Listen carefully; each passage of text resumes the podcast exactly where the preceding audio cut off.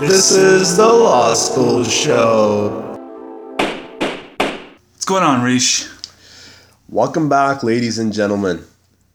Thanks a lot for all your support and listening to the podcast. We truly, truly appreciate it. And especially a shout out to everybody who helps us put these episodes together. Thanks a lot for your continued support. Big thanks for sure. Check it out on iTunes. Take it with you. Um, all the back episodes, one through the current. Today, great story, man. What a great talk we had with Steve Birken. It it was a very humbling and a candid conversation that we had with Steve. Probably one of the best interviews we have brought to you. Absolutely, I loved it. Um, Steve is in third year law school and does not have an articling position. He went through the second year OCI process, had infirm interviews. He talks all about those, and he talks about his perspective of it, and he talks about the way he felt after realizing that he didn't land a job. He went through the articling recruitment, same story there.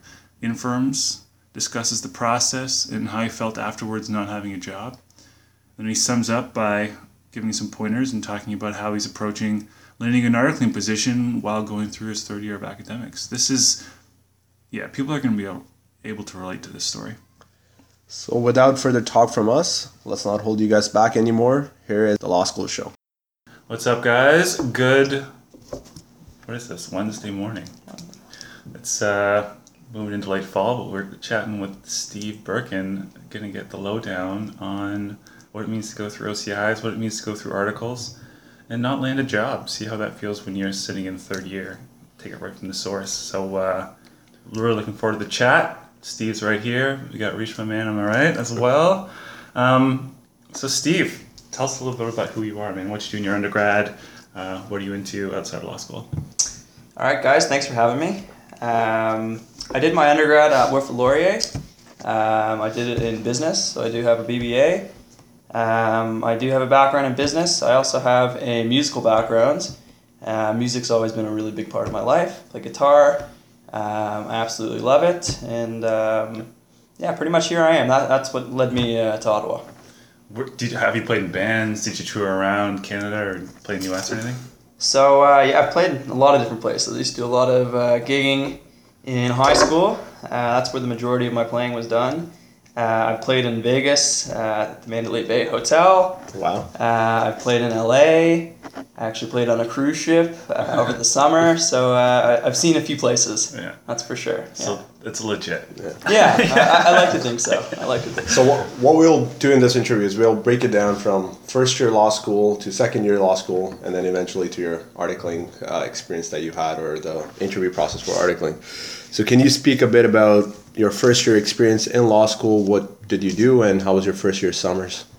So uh, first year, I'm sure like most students will tell you, uh, is definitely a transitional year.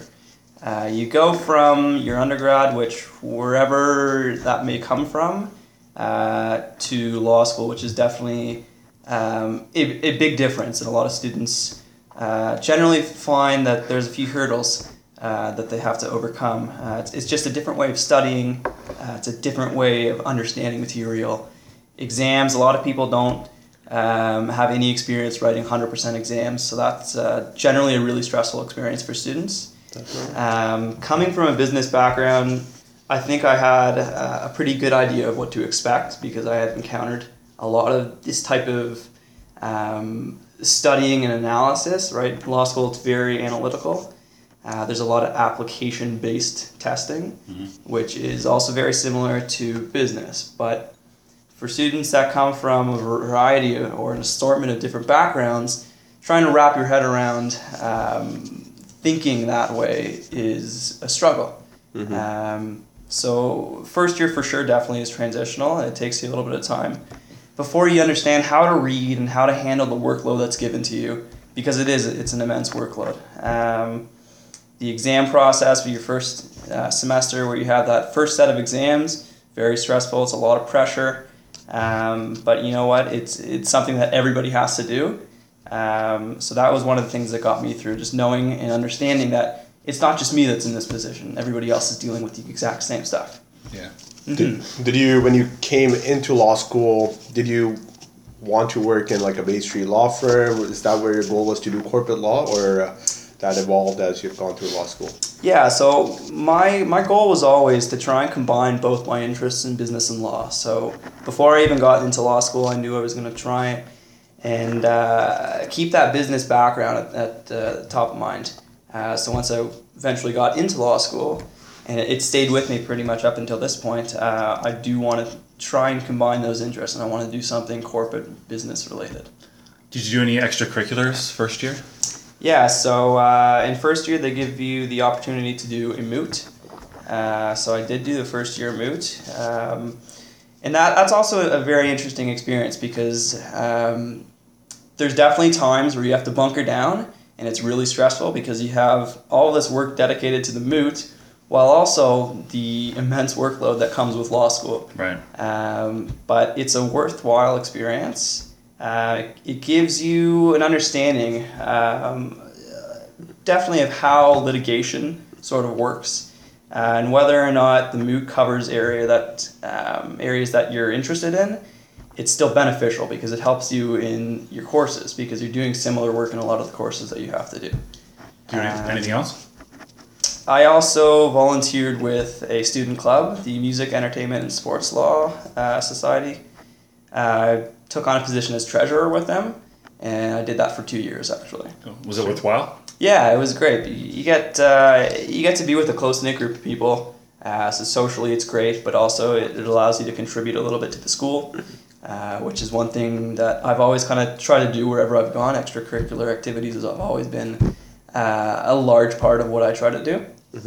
Yes. So you make yeah. Go ahead, Reach. And what about your first year summers then? So my first year summer, um, I utilized some personal contacts uh, to basically get involved with a real estate investment trust.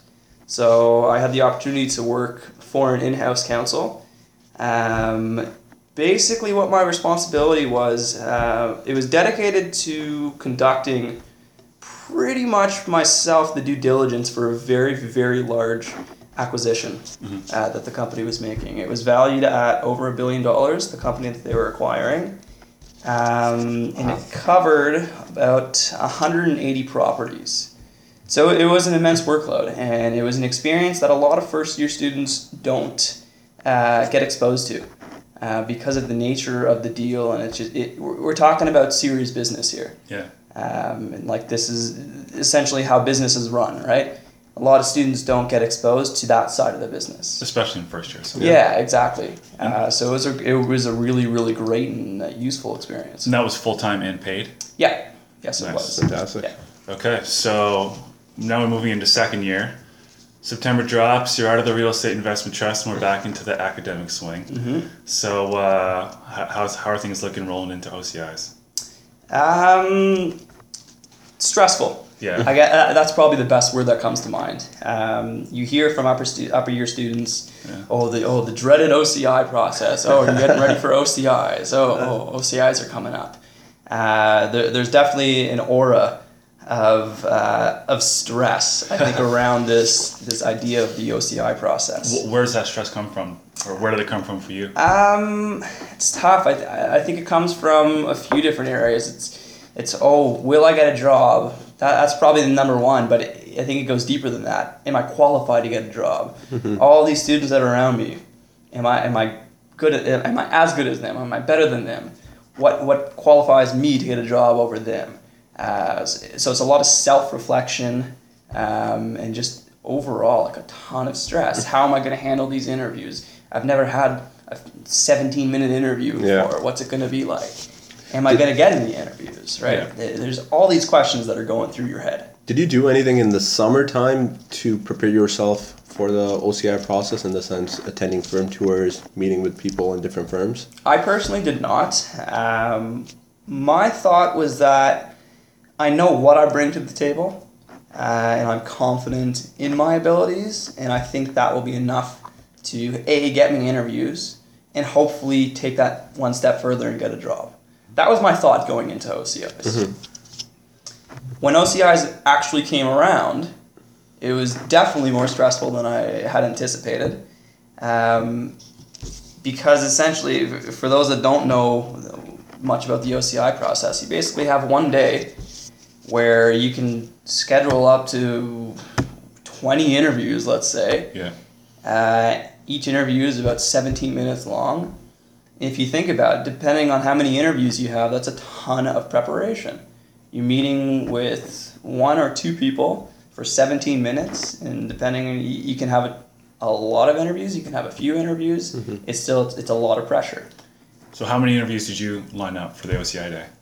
I had five interviews for OCIs. All right. Um, and so obviously that requires me to, you got to go out and do research on five different firms. You got to find out about, if you have the opportunity to find out about who you're interviewing with, you need to know a little bit about them. Uh, and you also need to know yourself, right? That's one thing that I think a lot of people probably tend to overlook. You need to know yourself. You need to know your resume Yeah. inside and out because you can get any question, right? It's not, this is not a formal process. They can ask you anything.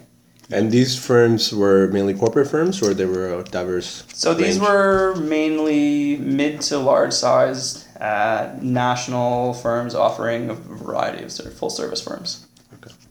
Okay. So let's blast the future just for a second. So how many infirms did you get after from those five OCIs? From those five OCIs, I received one in firm. right. So let's talk about the four interviews on OCI that you did not get Right. uh, infirms from. So Right. talk about them globally, pick them apart one by one. What was your impression? How'd they go? Um, that's actually one of the the crazy things about OCRs because obviously the day ends and you think back, okay, well, how did I do? How did this interview go? Or sometimes there's one specific thing that might stick out. Oh, oh, I said this, but you know what? I really should have said this instead.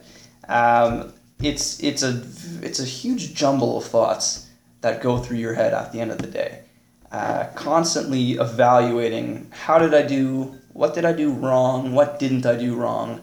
Uh, so for me, obviously, that's exactly what was going on in my head. The five interviews, I was thinking about, okay, well, how did this one go?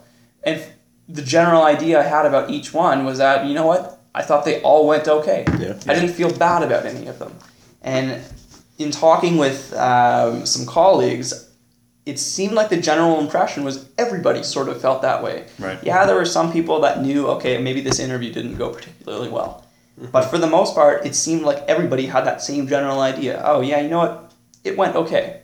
Which I think is understandable, right? Because you're dealing with um, people who are just as smart as you are, if not smarter. They have the same backgrounds, if not more diverse backgrounds than you. You're dealing with very, comp- like, it's a competitive environment Yeah. um, and trying to pinpoint, oh, well, what is it that I did that was really good, or what, uh, what did I do that wasn't really good? Sometimes it's a little, di- a little bit difficult to do. Um, for me, I couldn't really think of anything that really stood out in terms of what I did wrong. So when I got the emails uh, from those four, four firms saying, no, you know what, we're not going to be inviting you back, unfortunately, for, for infirms, um, a it's it's defeating um, because you think oh well what did i do wrong? What could i have done better? And a lot of times you're not going to get that information. Firms aren't going to put in their email this is what you did wrong or this is what you could could have done better. Did you did you reach out to any of those firms to get more feedback? I didn't. Um, but having said that, I think it's probably not a bad idea to do. However, once you get that email that says, you know what, no, we're not inviting you back, the only thing that's going through your head is, oh, well, I'm defeated. I feel like crap. Yeah. Um, that in it, it's tough to be able to transition from, oh, I'm so defeated, to, you know what, I want to reach out to them to figure out what I did wrong Yeah. um, because there's a lot of emotions that are involved for sure. Um, so f- for me, I didn't reach out to anybody. Um, And you're not necessarily going to get an answer back anyway. Yeah. right? but that's the thing, true. Yeah. Uh, uh, you're they not are get they are very back, busy at that point of time too. And yeah. right? And you, you have to also think about how many students these people are meeting with. Yeah. They're not just meeting with your school; they're meeting with schools all across Ontario, even sometimes outside of Ontario. So just the influx of students that they're meeting with, the chan- chances are they're not going to really remember your interview if you didn't get uh, that that next step passed on to you. Yeah. So, with the benefit of hindsight, you wouldn't have done anything differently in those four interviews? Honestly, no, I don't think so. Um, the only possible thing that I can think of that I would attempt to do differently is convey more confidence. Um, and that I think that's one thing that probably distinguishes people. So, how do you how would you have done that? It's tough, you know. It, it's there's no real formula for just conveying confidence. It's it should hopefully come naturally, but Yeah. it doesn't to everybody. Some people are more timid. Some people are more introverted. I think of myself along those lines Okay. um, while others are really extroverted. And I, I think in this OCI process, those that are more extroverted, I think have a leg up. Um, and just in speaking with colleagues and finding out, okay, who actually went to the next level, who got the infirms, who got the jobs, the trend, in my opinion, seemed like it was more extroverted people. What kind of when you were going through the actual in- OCI interviews, what kind of questions were you being asked? Were they mainly professional questions, or they were? It was anything, really anything from A to Z. Um, I had one which was really professional, really formal, um, where they said, "Oh, talk about your experience at Wilfrid Laurier, talk about your experience at your summer job," and then I had one which said, "No, talk to me about the Leafs. How do you like the Leafs? What do you What do you think about their chances?" Yeah. Um, so it, it really ranges because again, you, you can't really prepare for what questions are coming because it could range uh, from really formal to really informal. Um, So there wasn't much of a distinction in your mind between how the interview went on OCI Day that you actually landed an infirm from, and the other four that you didn't. no, honestly, no. Okay. Yeah. So let's move forward to the infirm interview then. All right. How Yeah. did you, how did you um, just describe the day? Describe the interview process itself. How did you feel it went? So naturally, the, the, the theme of the week, I guess, is stress. Yeah. so you have another stressful process. You come, you're walking into a firm. Um, in most cases, they put you basically in a room with their existing students plus other students that are also interviewing. Yeah. Was, was a large firm, mid-sized? Uh, this was a this was a large firm. Okay. This was a large Bay Street firm. Uh, so I, I walk in, welcome, welcome, thank you for coming in. Uh, they put me into a room, a fairly large room. Uh, there's a, a spread of food, of course. Yeah. Um, Smoothies sometimes. yeah, there's a spread of food, water, coffee, all of the above. Yeah. Um, also in that room are their existing students, as well as students that are interviewing. Mm-hmm. Uh, so right off the bat, you have to start making an impression. You have to come in, and it, it's that almost was kind of um, scary, you know, because you're not thinking right off the bat you're going to come in and have to put your game face on. Yeah. Right, a lot of times the thought is I'm gonna walk into the firm or I'm gonna walk in wherever I'm interviewing, take a couple minutes to review my notes, Yeah. make sure I'm on the right page. But no, you don't get that opportunity. Yeah, it's not like being at the doctor's office. It's, No. it's like you're not waiting Exactly. in the lobby. It's like you're right into Yeah. a social situation. Exactly. Yeah, Uh, it's the best way to describe it. And you You're gotta right turn it on. I social think as soon as you get in the elevator, Yeah. Yeah. because you'd Yeah. be surprised who you're gonna run into in the elevator. Right. Um, and for me, uh, that was definitely scary because I felt right off the bat I was being judged. Yeah. Yeah, And I, I think that's what it is. You are. You're, they're starting to make judgment calls from the minute you walk in the door. Mhm. And that's a scary process. And this was Monday morning, I'm guessing. Yeah, this was Monday morning. Okay.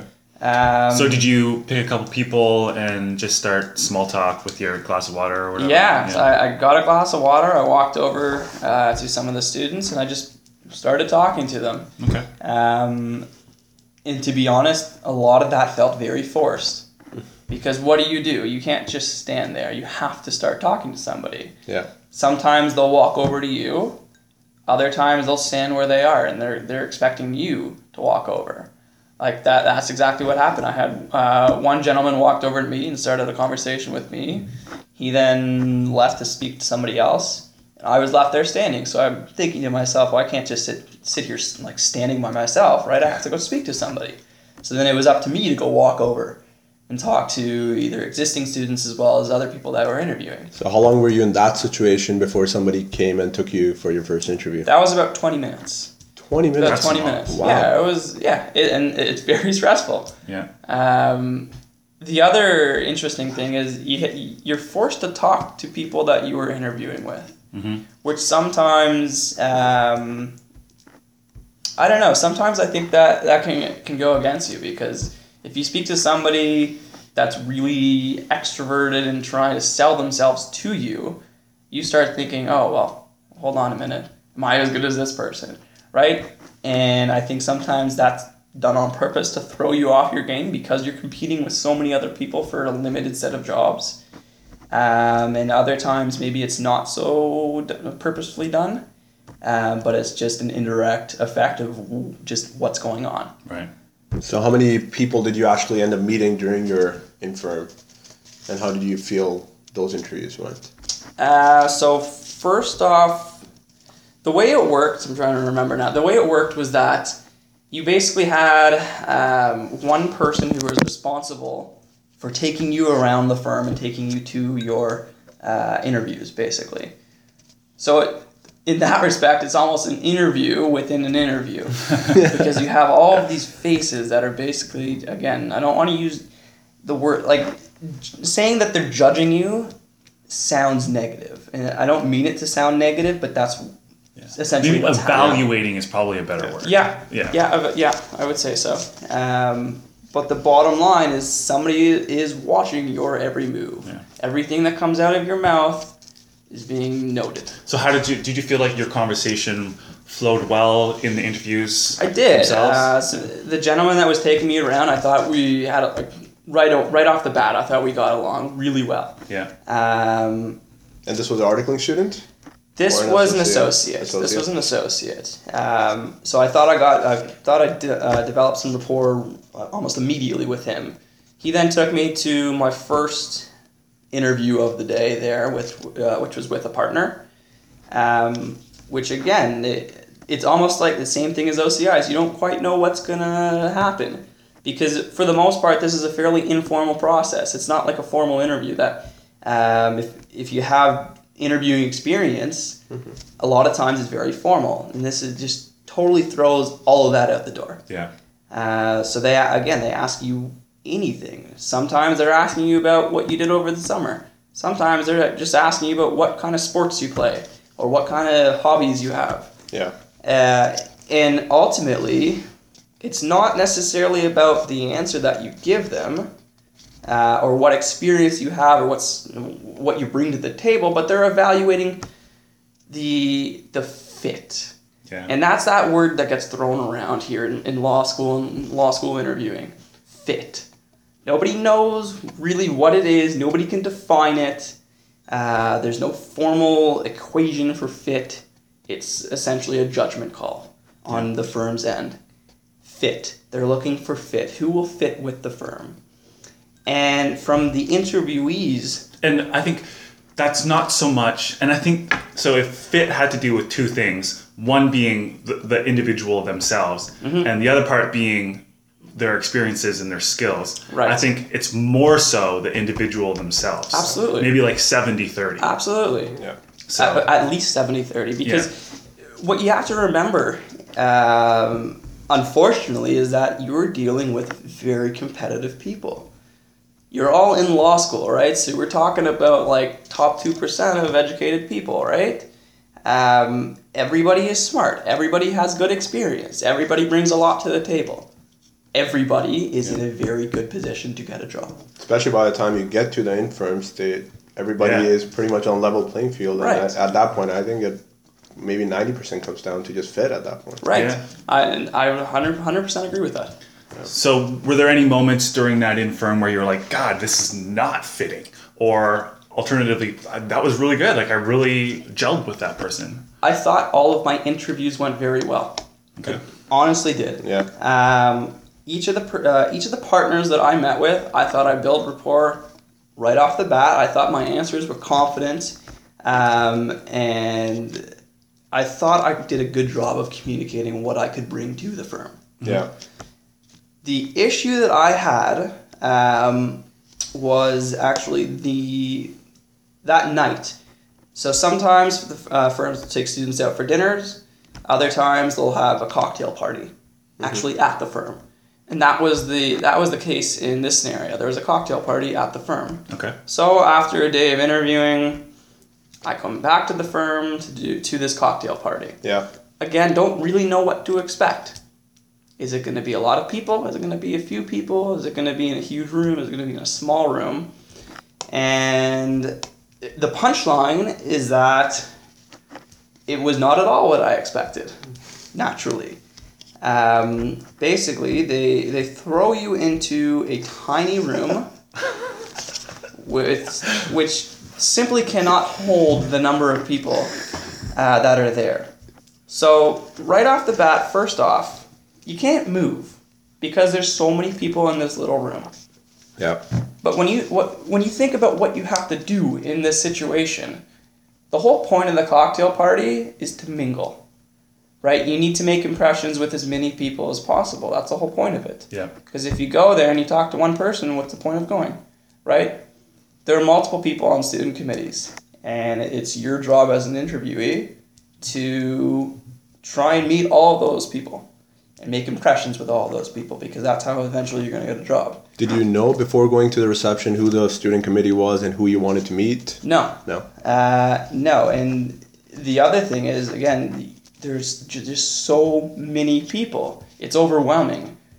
So you're thinking to yourself, okay, well, who do I go speak to? Right? Do I need to go to that person or, or that person? It's all very overwhelming. Uh, so that was that was the first issue I had uh, with this cocktail party. The second issue I had, it all felt very very forced.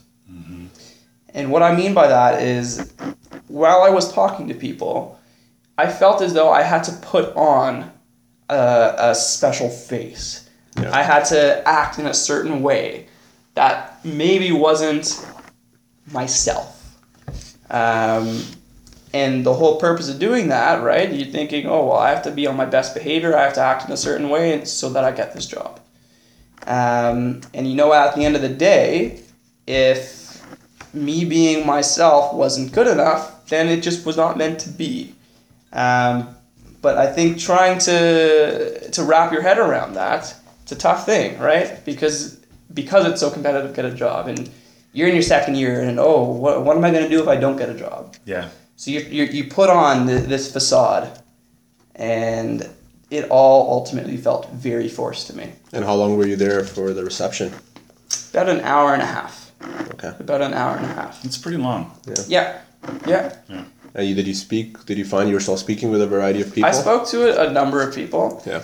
but as I said, it was a very huge issue trying to get around the room because the, it was so packed, right? But you have to get around the room, so it's it's, it's really difficult. Yeah. Because I would have thought, in knowing that students are trying to mingle as best they can and get around the room, they would have made the environment more conducive to that, as opposed to basically throwing you in a can like sardines, which is how I felt.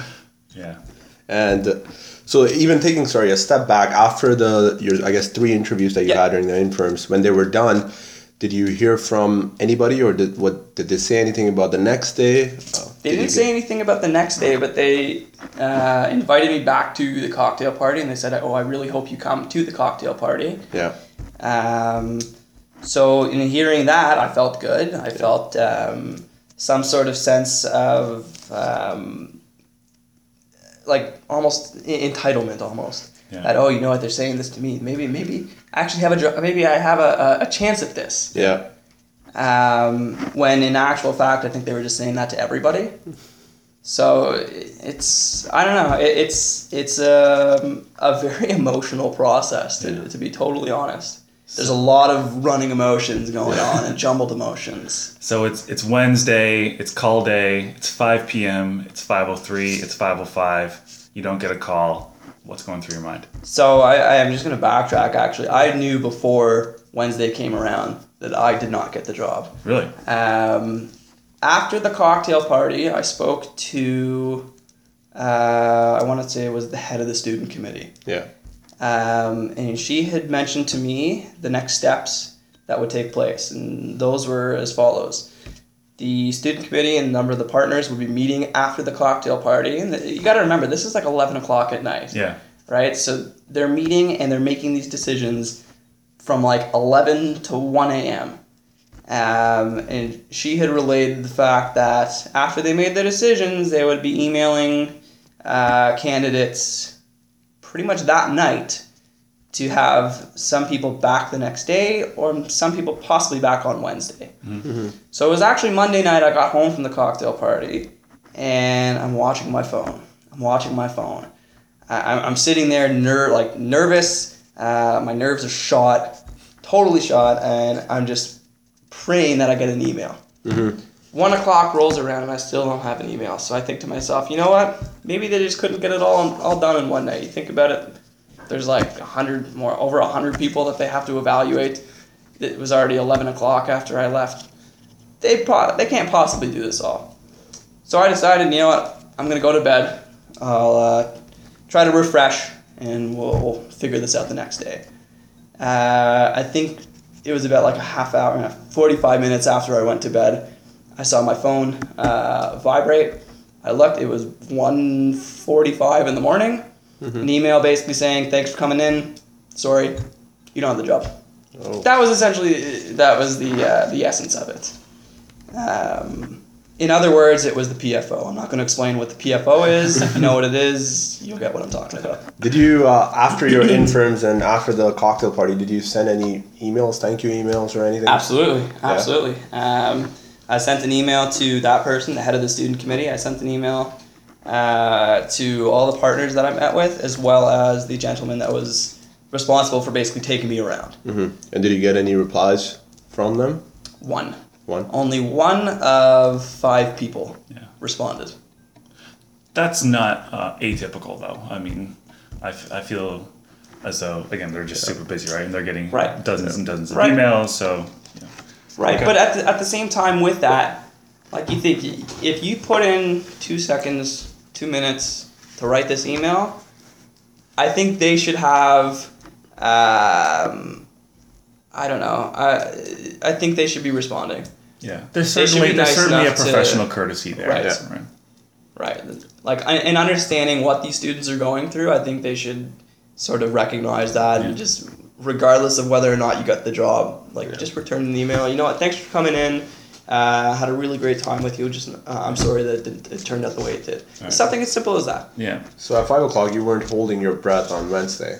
No, But how did you feel on Tuesday? I guess after you got that email Monday night. Yeah. defeated. Yeah. incredibly defeated. Uh, it's just it's not a good feeling, right?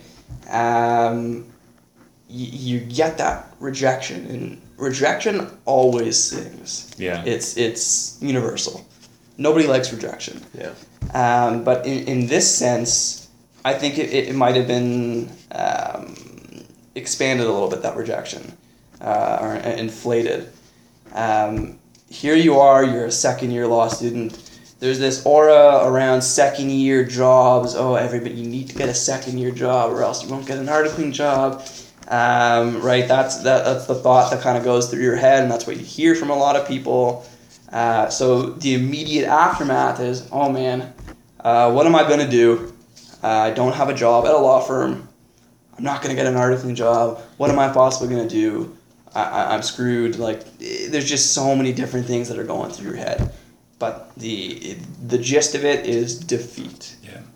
Morally, physically, mentally, Yeah. emotionally, you're just defeated. You're exhausted. And I, I, I think it's a natural feeling that comes with it. Absolutely. So you, I mean, you start to swallow the pill. Yep. You go back, you finish up second year, pour yourself back into your academics, but inevitably you're in these social situations where some of your friends have jobs, Right. others don't. People are talking about their positive experiences from OCIs. Right. So how do you feel in those situations? So, putting myself back into the shoes of me in second year after OCIs, some people have jobs, some people don't. Um, I think I was able to get over that defeat relatively quickly. Uh, the reason for that was that uh, be, because my understanding or thought process was, you know what? It's not the end of the world. It's only a second year job. I still have plenty of opportunities to do what I'm going to be able, what I'm going to want to do. Um, and not everybody gets second year jobs. It's a, again, it's a really competitive process. There are tons of people that were in the same exact situation that I was in. Lots of people don't have jobs uh, come second year summer. So my thought process was, you know what? It just wasn't meant to be. It was not meant to be because you know what?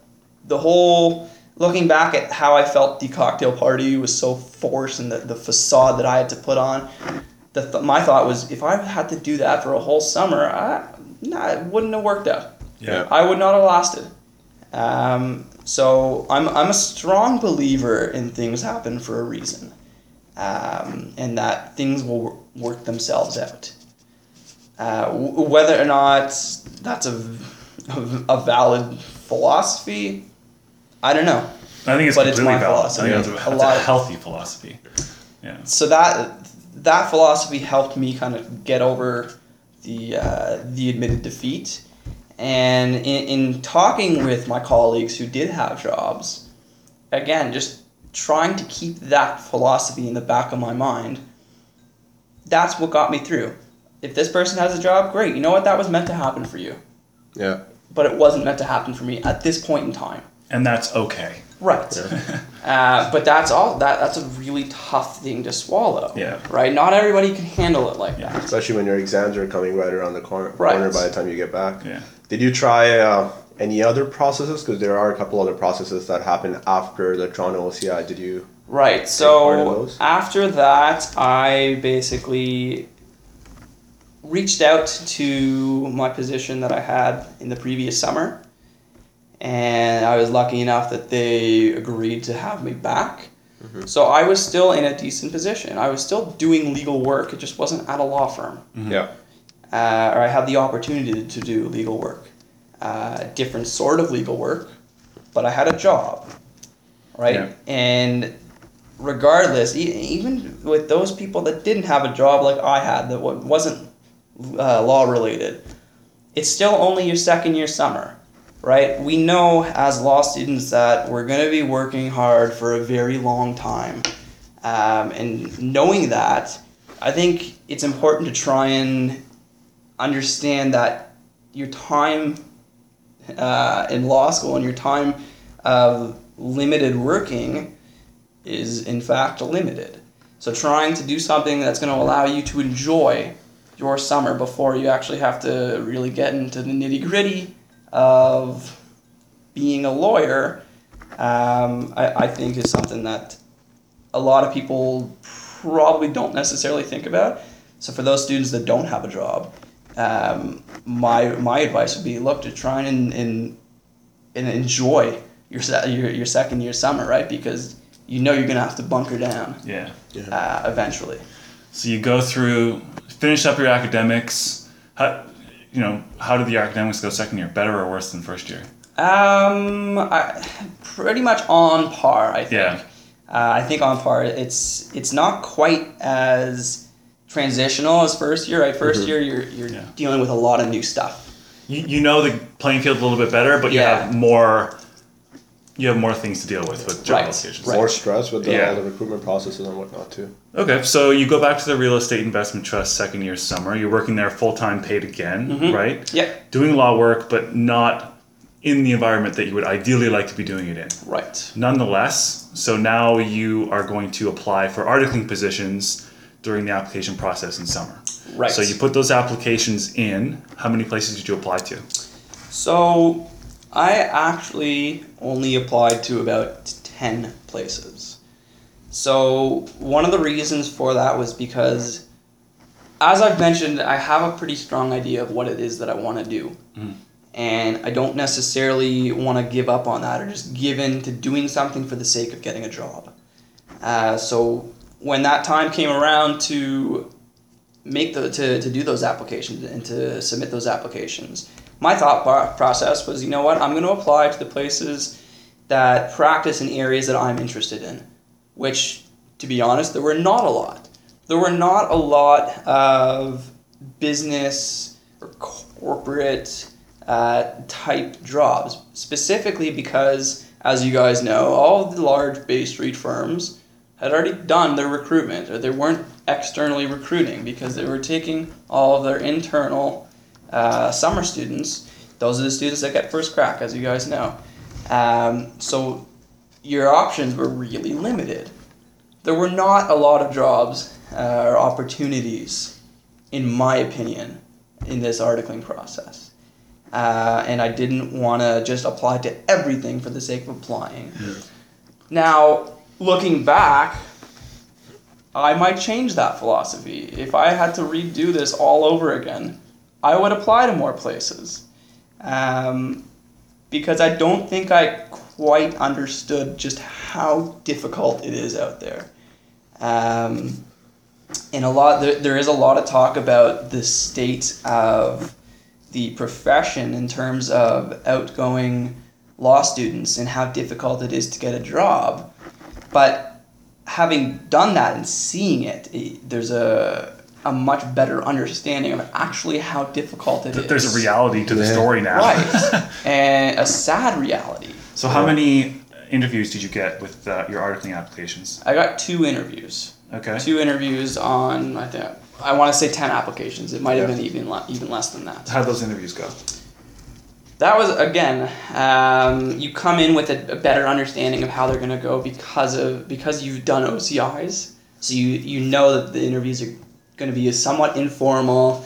You can't really plan what kind of questions you're gonna get, but you have to know that you have to go in with confidence, know yourself, know your resume because any question can be possible, and also understanding that you're going to be interviewing with very competitive uh, people and people that are just as smart and just as experienced, if not more experienced. People bring a, a wide uh, diversity and diverse background to the table. Having that in the back of my mind, I think allowed me to go in a little bit more confident uh, than, than I was in OCIs. But again, one of the issues that I had in planning those interviews was you don't really know how many interviews you're going to get on that interview call day, right? Um, so your, your thought process is okay, call day is coming up, 9 a.m. or 8:30 a.m. on whatever day it was. You're thinking, okay, I, I hope to get as many interviews as I possibly can. And the, what you're thinking of in your head is, okay, well, how do I schedule all these interviews that are going to come in? It's a tough thing to do if you don't know what interviews are coming in. So in this case, in the uh, for the article, you didn't get the emails ahead of time like you would in the. I only had one email ahead of time. Okay. Um, so I honestly was not sure what would be coming in. Yeah. Um, so I got the first call, uh, whatever, and right on the dot, 8.59, turned 9 p.m., there's a call. Um, so I proceeded to try and schedule that for one time. Um, I got the next call. So I waited, I think, I think I, I scheduled about two hours in between. I figured the, the first call had said I would be there for one hour. They explicitly said over the phone that I would be in the office for one hour. Yeah. It was uptown, uh, so I figured, okay, you know what, I can get uh, to my next interview relatively quickly. If I leave an hour in between the end of my first interview and the start of, of my second interview, that should be fine. Because I didn't want to uh, separate them too far, just in case more calls came. I'm getting the impression that it wasn't fine. no, no, no, not at all. Um, but that original, like planning of the schedule, it's you're thinking in your head, well, if more interviews come, then I need to schedule them. You want to schedule them all on the on the first Yeah. day, Yeah. right? yeah, good approach. I would have done the same thing. However, so you go, you go to that first interview. Yeah, I was late. the, the the first interview comes around. An hour goes by. I'm still there. An hour and a half goes by. I'm still there. And this The is your meeting, like variety of people, one after the next. Yeah, meeting. Good conversations. You feel like it's flowing well. Uh, I thought it was a little a little dry, um, but I think that was just the nature of the firm. Mhm. It was a smaller firm, uh, very small firm, uh, focused in real estate, which is one of the interests that I had. Um, and it was. Uh, I think I think it was just very informal, Mhm. um, and I think just the, the nature of the firm, right? There's not. It's not a Bay Street firm, so there, there's no swag factor. There's no flashiness. Uh, so I think it was the nature of the firm. Yeah. So here I am. It's an hour and a half later, an hour and forty-five minutes later, Wow. and I, I'm thinking to myself, well, hold on a minute. They said I was only supposed to be here for an hour. The fact that I'm still here is a really good sign that they Right. want me to meet more people. Yeah. However, I have an interview in 20 minutes. Oh my god. And it was an interview with the firm that I was really, really interested in. Mm-hmm. So here I am. I'm starting to panic because I, I, I'm at this one firm. I don't want to screw up this interview, but at the same time, I, re- I have my hopes set really on this second interview. So what'd you do? I tried to to get out of there diplomatically, uh, as as professionally as possible, um, and that's a tough tough thing to do because if you, you show that you want to get out of there to them, you're you're kind of showing them that you're not interested. So you're it's a balancing factor. You have to prove to them that you know what I am really interested in this job, but at the same time you have to understand that I have multiple interviews, A- and I think that's something that the firms should understand and Yeah. they should recognize. They shouldn't put that against students. And I feel like in my situation that's what ended up happening. I uh, I communicated my interest.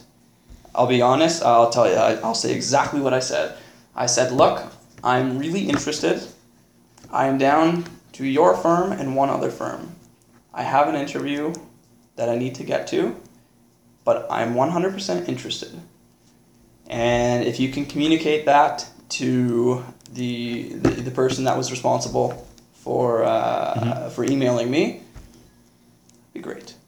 Um, and it seemed like the person that I was interviewing with at the time understood. Mm-hmm. But eventually, but e- even still, it you, you feel just weird. Yeah, so having that that. conversation with them, especially when you're interviewing. It's a That's, tough uh, conversation to have. So you get out of there and you blast down Yeah. back downtown. I'm, I'm like my nerves are just uh, again my You're- nerves are shot. I'm freaking out. You're sweating on the Yeah, TTC. big time, big time. Like, oh man, I'm gonna be late to this interview. And did you arrive late? Yeah. I didn't. I, I literally arrived on the dot. Good. And how did that? dots. So how did that that go at the firm? There was a mix up there uh, because to be safe, I called and said there's a possibility that I might be late because I didn't want to just show up late unannounced, right? Yeah. I wanted to cover my ground, which I thought would be a good idea to do. Um, so I get there. I end up getting there actually on time. Yeah. and um, I think there was some sort of mix up because they thought I arrived late, so I ended up sitting there for about half an hour Oh, until man. somebody came to, inter- to interview me. When somebody came to interview me, it was actually it ended up being the second interviewer, and at the start of that interview, she said, "Oh, well, I understand that you've already met with so and so." And I said, "Oh, but no, I, I actually haven't yet. This is this is my first interview." And you could tell she just had no idea. Wow. So there was a, a very like a re- very serious communication uh, fail. Who did you um, call to let them know that you possibly might be late? Just one of the uh, the secretaries. Yeah. Um, but again, I, I actually ended up arriving Arriving on on- time. I went in there. I said, I said, here, here I am, Steven Birken, checking Yeah. in, uh, yada yada. Um, so eventually, they figured it out. I ended up meeting with that first person. Yeah. Ended up meeting with the second person, who was who I was originally supposed to meet with. Uh, I then met with a third person. All the interviews went very, very well Okay. very very well. I was really confident. Um, I even they they communicated to me that the interview went very very well.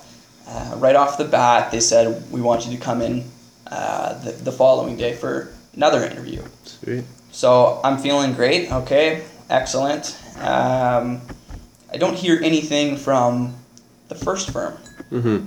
that night. I send emails regardless, thanking them for having me in, communicating uh, communicating my interest again, uh, but I don't hear anything. So I think, okay, you know what? fine. Maybe that's not how they do things because they are really small. Maybe they approach the process a little bit differently. Mhm. So Tuesday rolls around. I go back into the firm that I was invited back to, and it was a much different atmosphere. Um, it was the, it was that that next round, right? Yeah. even more competitive because they've now narrowed it down. Um, and I will I'll, I'll- I'll give you stats because I think stats are probably important to understand uh, for students that are eventually going to go through this. Um, they communicated that they had received 600 applications and they were only hiring three people. Right? That, Wow. That's a tough pill to swallow. I'm shaking my head. Uh, You, you can't hear that, but That's um, disbelief. that's the state Yeah. that the profession is in. but but I mean, you're still on the second day of interviews, right? Like Right. you're like way ahead of the curve right. here. So here I am. They've already they've narrowed it down to I don't know. Let's call it forty people right. from the original hundred. I'm in that group of forty people. Right. I feel some sense of accomplishment. Yeah, I made it this far. Like this is this is great. From six hundred people, here I am. Yeah. right? Um, and trying to keep that in, in my mind and the same strategy that I had in the first day, which is to convey as much confidence as possible, show them that I know my stuff and that I'm prepared to work and that I know what I bring to the table, all, all of that. Um, and it was a different interviewing experience because the second day they, enter, they ended up interviewing with two people at a time instead of one person at a time. Yeah. So here I am. I met with two people. Um, I don't want to go too much into the details uh, of what went on with that, but it was they interviewed very differently than the first group, uh, than the, the first day. The first day was very informal. Everybody was really nice. Uh, this group of, uh, of gentlemen were a little bit more forceful. It was much more of a formal process, more a formal interview. Uh, a lot of behavioral questions. So, like, tell me about a time when Yeah. Yeah. X. Uh, how did you do this? What would you have done in this situation? Um, so uh, they were. You could tell that they were trying to not throw you off, but they were trying to grill you to see how you could handle the pressure. Yeah. That was a, that was a tough thing because it wasn't what I uh, was not what I was expecting. Uh, that being said, I think I handled it very well. I then went to a second group of people to interview with. Also, that was very informal and was very. It seemed like they were almost uninterested in what was going on. Um, ended up getting uh, an email a few hours later basically saying again thanks for coming in sorry it didn't work out Yeah. and that was that So same kind of feeling after getting the OCI Worse. responses. Worse. worse significantly worse um, just because i knew how good the first day had gone Yeah. Right? And it wasn't just a feeling. It wasn't just me telling myself oh that went really well. I was told it went very very well. Um, and having being told that and it ending up the way it did again was incredibly off-putting. Incredibly off-putting. Um, but this again this is how a lot of the big street firms work right? It's just they're they're so huge and they have these difficult decisions to make um, and it's it's very subjective very subjective Yep. uh, so here I am. I'm, I'm, I'm incredibly defeated, incredibly defeated to the point where I'm thinking, is this what I want to do? Wow. Is this what I want to do? Yeah. Right, and that that's a tough thing to think about when you're in that situation, right? You here you you're like in you're going into your third year of law school. You've already spent all this money on law school, and you have that thought: Is this what I want to do? Yeah. Yeah, you're like, is Right, this that's- industry telling me something? Like, am I not in line? Is, with is this meant to be or, Yeah. Right? or really not? That is a scary, scary thought, but it's a, it's a thought that I think a lot of people face just because of how hard it is to get a job. Uh, and that, that's the reality. There are not as many jobs as there needs to be. Yeah. Uh, students are coming out, and there's just the amount of students that are coming out. There's not enough jobs for them. That's as simple as it is. So now you're back in third year, or even after the interview, you had some summer left. Mhm. So what are some steps that you're taking now to line up that articling position, and how are you going through that process? So now it's, you know, and now it's really on me, and it, it's on it's on the person to try and figure out what the next steps are, because nobody's gonna just hand you a job, right? That's not how this works. There are no more application processes left. No, the, there's one formal application process. That's it. Then there's just this ongoing kind of continuing process. Make your own connection. Right. Uh, so it's networking. It's using any and all possible contacts you have. I'm, I'm talking to my parents. I'm talking to my siblings. I'm talking to friends. I'm talking to family. Just trying to figure out do you know anybody? And that's what you have to do. Yeah. Um, it's it's a very tough process because you have to you have to be proactive, right? And a lot of people, it's for for a lot of people, it's not easy to do that. Um, but again, nobody's just gonna say, "Oh, hey, you know what? Here, we're hiring. Why don't you come in?" Yeah. That's really not how it's gonna work. Yes, the school um, has some resources. So most schools have some sort of career services or uh, directory that they have where they will post jobs as they hear about them. But they're not going out there and trying to figure out where students can get a job. They have some sort of understanding with other Ontario schools that when one firm goes to one school, this- all the schools will tell each other about it and they'll post a job.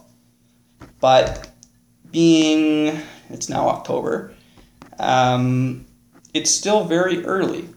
Because if you think about it, if firms were going to be hiring now, or if firms were hiring in, in September, why wouldn't they have just gone through the formal process that took place in August? Yeah. And and that's the reality, right? No firms are really hiring at the moment because it's still so close to the formal process that just went on. And the fact of the matter is that the remaining firms that may be hiring are all smaller. Um, and so they might not have assessed their needs yet, right? A lot of that doesn't happen until, let's say, January, February, March, April, right? A lot of times, um, students aren't even hearing about opportunities until it's well closer to um, August, to this, the starting point of articling, right? Um, but the fact of the matter is that there are a ton of people that are in the exact same situation that I am. And that's one thing that I've tried to keep in the back of my head to get me through this process. It's not just me that doesn't have a job. It's not just me that's going through this by myself. There's so many people. I, I would go so far as to say is 50% of law students are probably in this situation Yeah. at the moment. Um, now, where's that number come from? I have no idea. Uh, just speaking with people and, and knowing Yeah, it's your impression, right? knowing what's what's going on in the profession, right? That's that's what it seems. Uh, to give you some stats, the career services relayed to me that uh, for this year, 400 students signed up for the LPP, which is the law practice program. Um, there's roughly 1,600 outgoing law students every year. Let's say, let's say this year there's about 1,600. You have 400 of 1,600 in this LPP process. That's a high number of students. Yeah. Right? That, that's, an, that's an immense number of students without jobs. And that just doesn't cover all the students without jobs. Because, right? Think about the people that don't have jobs aren't necessarily doing the LPP. Some people might just say, you know what, I'm abandoning law and just go do something else. Some people find an articling job throughout third year before August. Right. Um, some people just decide to, to find any work they can before trying to do this process all over again. So that 400, I don't think is is a complete representation of everybody that didn't have a job after their third year. Yeah. I would say it's more like 500, even like 550. When you think about 550, 500, whatever it is, of 1,600 students, mm-hmm. that's insane. And also the sixteen hundred or the ones that get jobs, they're not just in Toronto. There's a lot that go nationally to other cities. So if you're just looking for jobs in Ontario, the numbers might be even worse. Right. Right. Yeah, that's a good reality for, for people to recognize. So there, I mean, law school presents you a lot of opportunities. I think it's important to state that not every program gives you the opportunity to interview with some of the best employers in the country. Not every program mm-hmm. has those recruiters coming to your school and interviewing people, and that's we should be grateful for that Right. to have those opportunities. But at the same time, a law degree is not a golden ticket to work in a major legal market. Not at all. It's Not a, at all. It's a Not tough at all. market at this point in time. Yeah.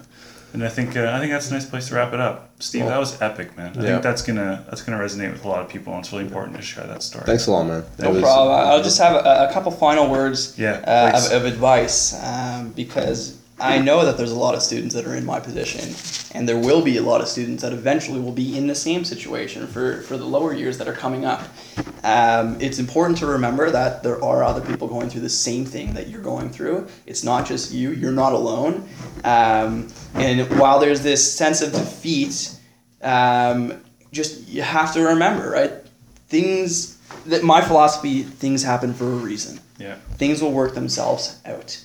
Um, it's it's not just you, and I think it's important to try and self reflect in whatever you thought might have gone wrong and what, what you can do better. Um, but ultimately, it's just important to know that you are going through this with a lot of other people, and that's what the state of the industry is in. nice. All right, man. Thanks a lot. Thank you. Thanks, guys. This is the Law School Show.